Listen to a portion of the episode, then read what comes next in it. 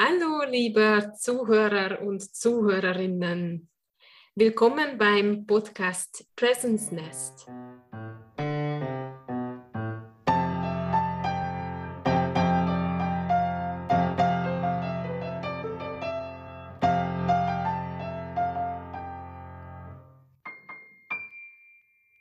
In der vorhergehenden Folge habt ihr schon erfahren, was Presence Nest ist. Das ist nämlich ein Kongress für mehr Bewusstsein im Alltag, im Führungsleben. Und jetzt habe ich meine Partnerin Gisela Ebermeier-Ninnich bei mir zu Gast sozusagen, wo ich sie frage, was sie motiviert dabei. Hallo Gisela. Hallo Olga, danke für die Einladung, dass wir dieses Gespräch heute gemeinsam führen meine Motivation dabei zu sein, hat etwas mit meiner Lebenserfahrung zu tun und mit meinem inneren Bewusstsein, dass ich selber mehr Bewusstheit erleben darf und wo mir diese Bewusstheit hilft. Und das ist eben die Motivation, diese mhm. Erfahrung mit anderen zu teilen. Mhm. Was heißt für dich diese Be Bewusstheit genau? Da möchte ich anfangen bei diesem Begriff im Hier und Jetzt sein. Was bedeutet es? Für mich ist es im Augenblick sein. Also den Augenblick wertzuschätzen, ein Lächeln im Gesicht zu haben, wenn einfach die Sonne scheint oder wenn ich die Olga treffe oder meinem Mann einen schönen Tag wünsche und das hat etwas mit dieser Freude zu tun, die ich da in diesem Augenblick erleben kann. Aber es ist nicht nur der kurze Augenblick, nicht nur diese Sekunde oder dieser Augenschlag, Wimpernschlag, den man immer wieder als Beispiel bringt. Es hat auch damit zu tun, sich eine Erinnerung wieder präsent zu machen. Also wenn ich jetzt zum Beispiel einen Menschen wieder treffe, den ich vor zwölf Jahren das letzte Mal gesehen habe, und ich habe jetzt wieder diese gute Stimmung oder diese gute Erfahrung und das Gefühl, es ist so wie vor zwölf Jahren. Also es ist auch ein längerer Zeitraum möglich, den wir uns dann präsent machen. Mhm, also es kennt halt praktisch keine Grenzen im Zeit und Raum, meinst du? Das ist gut gesagt. Es hat eine Dimension, es ist Zeit und es ist Raum. Und wir bestimmen selber, was ist diese Zeit, wie viel Zeit ist Präsenz und in welchem Raum findet es statt. Mhm. Kann ich hier so gut wiedergeben? Ja, das gefällt mir, dieser Gedanke. Warum empfiehlst du das auch andere, das so zu erleben, in dem Hier und Jetzt zu sein? Also da möchte ich ein Beispiel bringen aus dem, aus dem Tanzen. Ich bin eine Hobbytänzerin, also etwas Ausgefallenes für unsere Kultur. Es ist der indische Tempeltanz, mit dem ich mich beschäftige und auch gelegentlich äh, mit den Kolleginnen auftrete.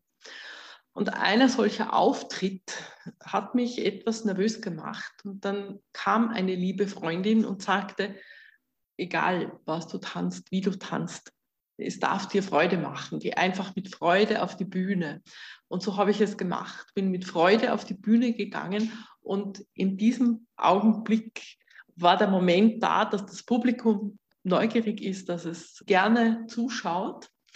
Und diese Möglichkeit, mich über die Freude auf diesen Moment zu fokussieren und es dann alles zum Gelingen zu bringen, das ist für mich einfach so wertvoll, dass ich das anderen auch mitgeben möchte, dass es sich einfach lohnt, in dieser Gegenwart, in dieser Präsenz im Hier und Jetzt zu sein. Mhm. Und äh, welche Herausforderungen triffst du eigentlich dabei an? Es ist eine große Herausforderung zu spüren. Ist es jetzt ein Moment, wo es Logik und Kopfsache ist?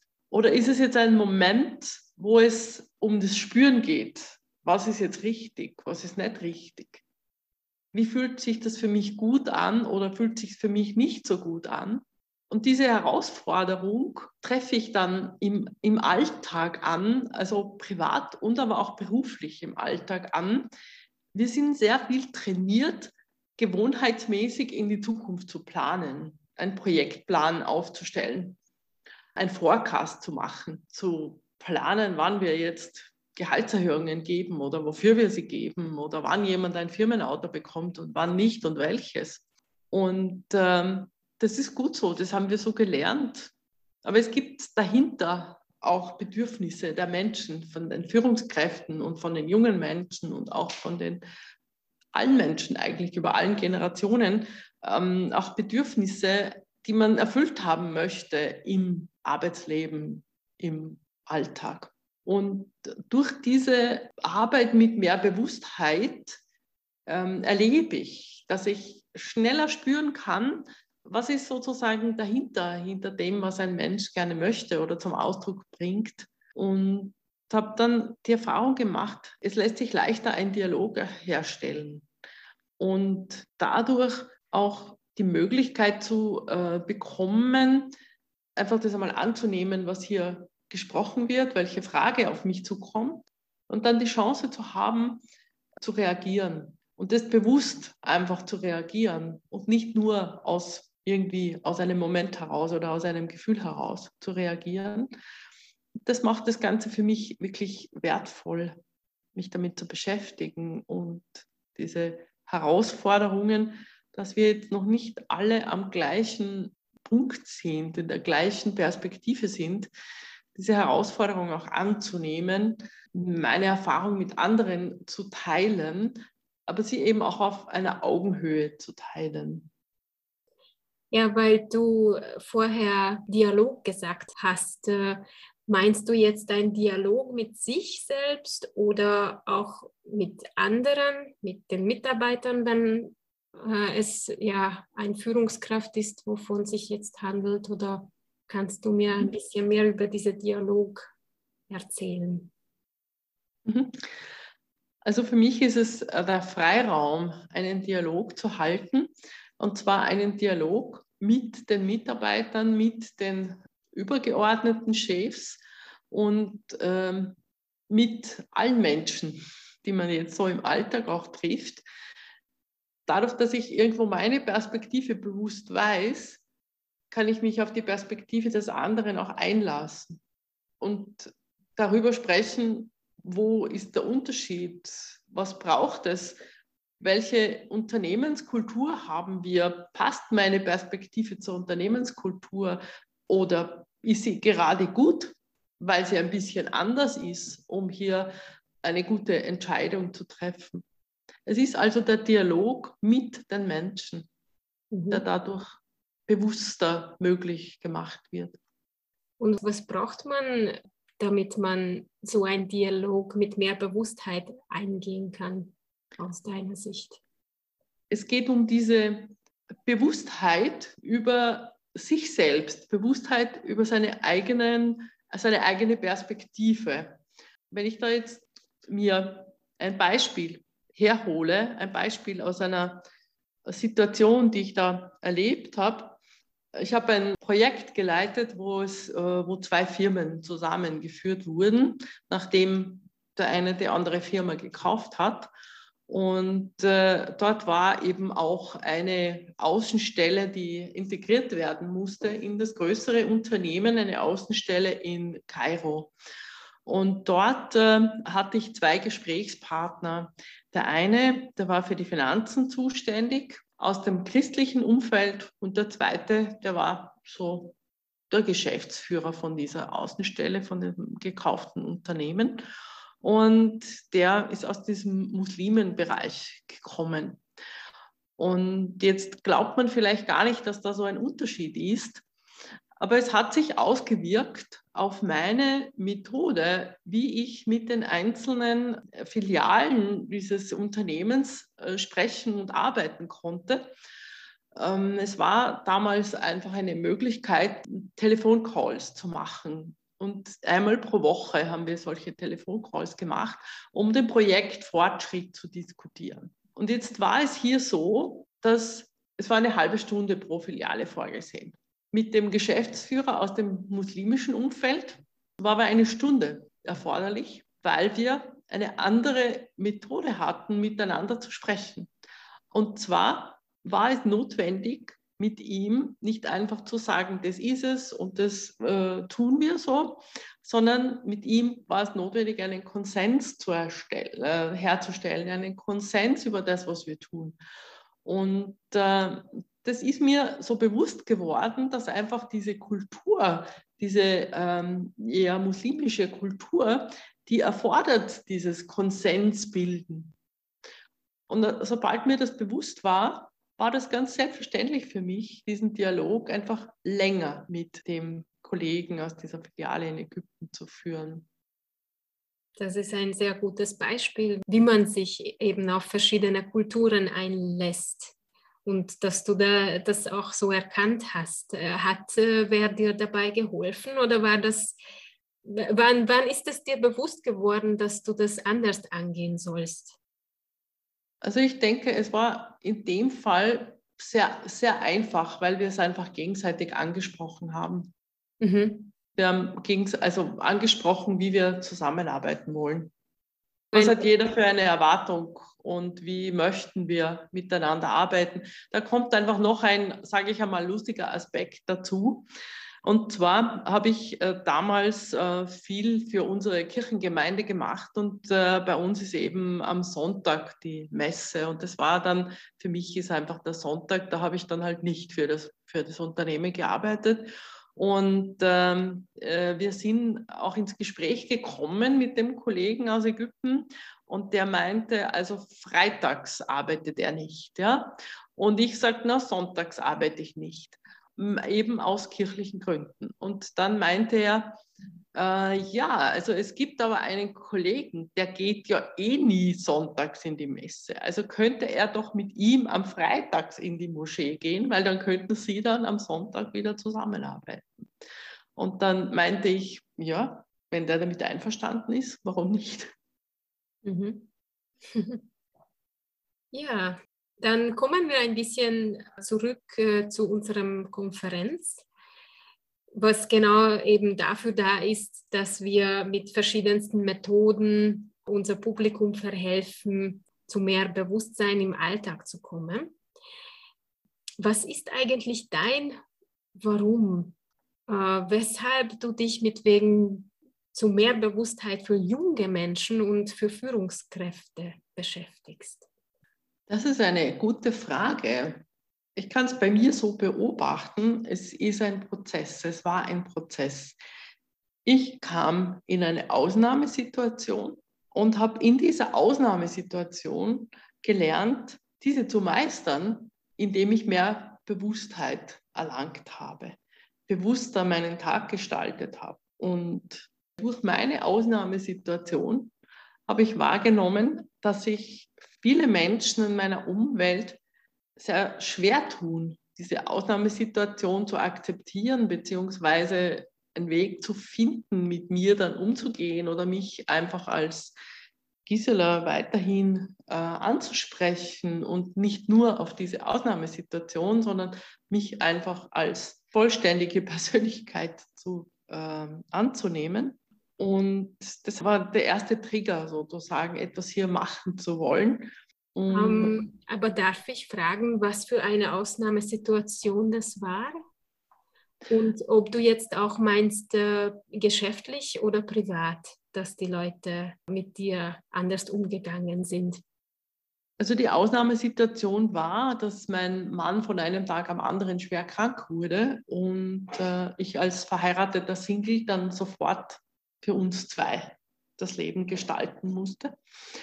Mit der Unsicherheit umgehen, ob er es überlebt oder nicht. Mhm. Und er hat es überlebt und dann habe ich ihn gepflegt, bis er wieder fit ist. Und äh, in der Situation gibt es keine Vorgaben. Es gab damals keine Trainings. Äh, man springt einfach hinein in die Situation, für jemand anderen komplett da zu sein. Und von Und, einer Minute auf den anderen, oder? Weil das ja. Gab es, ja. glaube ich, keine Zeit, dich darauf einzustellen. Nein, genau. Und äh, das bedeutet, dass man verschiedene Termine oder auch berufliche Termine ein bisschen zurückstecken muss und natürlich jetzt nicht mehr ganz so präsent ist. Äh, ich habe es trotzdem geschafft, meine Sichtbarkeit zu behalten und einige Projekte zu machen. Und ähm, also es hat sich diese Situation auf das äh, Persönliche und auf das Berufliche ausgewirkt. Ich muss sagen, ich hatte meinen engen Freundeskreis, die mich unterstützt haben. Und das, was ich lernen musste, ist einfach diesen breiteren Kreis sehr selektiv wahrzunehmen und äh, mir zu erlauben, äh, mir Raum zu schaffen und ein bisschen die auf Distanz zu bringen, die jetzt kein Verständnis hatten oder eben nicht wussten, wie sie damit umgehen wollen. Und dann kam dieser Lockdown und ich wurde eingeladen, an einem Buch mitzuschreiben, das heißt Dreams into Action. Und ich habe in diesem Buch meine Geschichte, drei Pflanzen, erzählen lassen. Und am Ende dieser Erzählung stelle ich dann meinen Traum dar, dass ich einen Kongress ins Leben rufe, wo es um, damals habe ich es genannt, Achtsamkeit geht. Und äh, Olga und ich haben uns da gefunden, das zu, gemeinsam zu organisieren.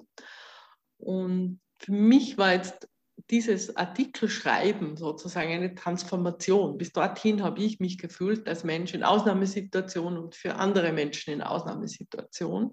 Und durch diesen Artikelschreiben ist es mir bewusst geworden, dass diese Fähigkeiten, mehr in die Bewusstheit, in die Selbstbewusstheit zu gehen, dass diese Fähigkeiten auch anderen Menschen helfen, also die praktisch im Alltag uns das Leben erleichtern können. Und so ist mein Motto, es darf leicht gehen. Und das passt für mich jetzt da dazu, dass ich auch andere an, diesen, an diesem Prozess auch teilhaben lassen möchte. Und das Ergebnis dieser Transformation ist, wir haben uns dann einer dieser Methoden, die uns die Theorie U, über die sprechen wir noch später, äh, vorschlägt, haben wir als Methode genommen um eine Organisationsaufstellung zu machen, also sprich Rollen und Themen aufzustellen, um daraus zu erkennen, wer sind unsere primären Zielgruppen. Und das ist auf der einen Seite die jungen Menschen und auf der anderen Seite die Führungskräfte, speziell die in einer mittleren Führungsebene sind, sozusagen in dieser Sandwich-Position, wo sie auf der einen Seite mit ihren Chefs kommunizieren und auf der anderen Seite mit den Mitarbeitern und Mitarbeiterinnen. Und diese höhere Bewusstheit, die bringt uns einen Freiraum für uns selbst zu erkennen, wenn ich mit einem Menschen spreche, was ist die Perspektive dieses Menschen? Was ist die Perspektive? Und ich sage jetzt Mensch bewusst, weil auch Mitarbeiter und Chefs sind Menschen. Was ist deren Perspektive? Was ist auch deren Bedürfnis? Was wollen sie gerade erreichen? Was möchten sie gerade tun? Wo ist der Sinn für ihre Arbeit? Und da erkenne ich immer mehr, wenn ich selber mir da so bewusst bin, dass ich eine höhere Chance habe, die Bedürfnisse des anderen auch zu erkennen und gut antworten zu können. Und wie kommen die jungen Menschen ins Spiel? Die jungen Menschen kommen für mich ins Spiel, weil ich einfach in meiner Verwandtschaft derzeit einige junge Menschen habe, die gerade auf diesem Sprung sind vom Abitur sich zu finden, welches Studium, welcher Job oder die schon ein bisschen am Ende ihrer, äh, ihres Studiums sind und das Gefühl haben, sie können, sie wollen Entscheidungen besser, schneller treffen, nicht so viel hinausschieben müssen, sich einfach schneller klar werden über das, wo sie, was ihr Weg ist und wo sie, was für sie gut ist. Das äh, motiviert mich eben äh, speziell auf die jungen Menschen zu schauen und ihnen schon früh eigentlich in ihrem Leben mehr Bewusstheit zu geben. Mhm. Und wie siehst du den Konnex zwischen den jungen Menschen und die Führungskräfte? Das ist eine gute Frage. Connex. Die äh, Führungskräfte sind ja immer in, in, in der Suche oder auf der Suche neue Mitarbeiter zu entwickeln, neue Mitarbeiter auch ins Unternehmen zu holen. Es wird ja so genannt, dieser War of Talent, also dass man äh, sich die Unternehmen gegenseitig konkurrenzieren, wer bekommt die besseren Talente und äh, wie können wir die ansprechen.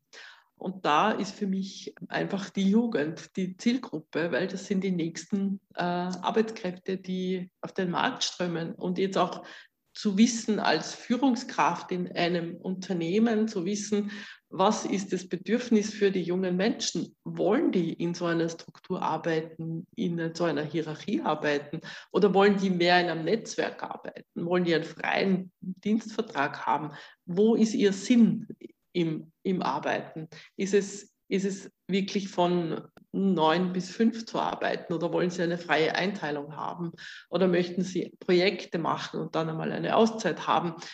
Diese Antworten kommen nur direkt aus der Jugend. Sie kommen nicht, die kann ich mir nicht erdenken. Die kommen einfach im Gespräch mit den jungen Menschen, in der Arbeit mit dem jungen Menschen. Mhm. Das ist der Connex für mich. Ja, da, da bin ich auch selber gespannt, was wir noch alles entdecken werden während unserem Vorhaben, weil wir wollen halt eben auch für die jungen Menschen eine Bühne bieten und äh, ein bisschen auch ihre Stimme hören lassen. Also da werden wir sicher noch überrascht sein, was alles von dieser Gruppe kommen wird. Ja, danke Gisela für deine Gedanken. Äh, hast du noch etwas zu ergänzen, was du vielleicht noch mitgeben möchtest in dem heutigen Podcast? Also ich bedanke mich einmal für das Gespräch. Es hat mir Freude gemacht. Und was ich jetzt noch mitgeben möchte, ist ähm, eine Erfahrung aus diesen Situationen und diese Bewunderung unserer Schöpfung, diese Bewunderung, wie unser Körper funktioniert, und in der Arbeit mit dieser Bewusstheit komme ich auch immer mehr in die Anatomie und in die chemischen Prozesse, die in unserem Körper ablaufen.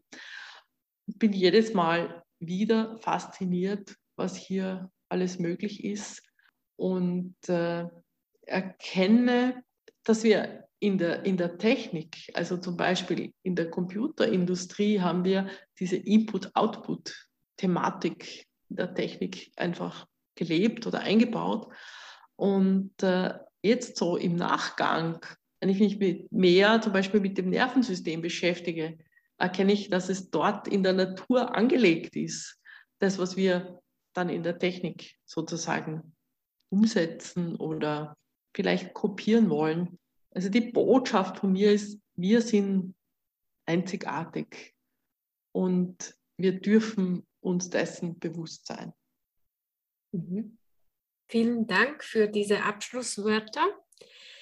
Und ich wünsche auch äh, für unsere Zuhörerinnen und Zuhörer eine schöne Woche in der eigenen Individualität. Wir werden das fortsetzen und wir werden über unsere Erfahrungen mit dem 4D-Mapping, was diese Aufstellungstechnik ist, mehr äh, berichten in der nächsten Folge. Bis dahin wünsche ich allen eine schöne Woche oder schöne Wochen und danke sehr, Gisela, für dieses Interview. Dankeschön, Olga.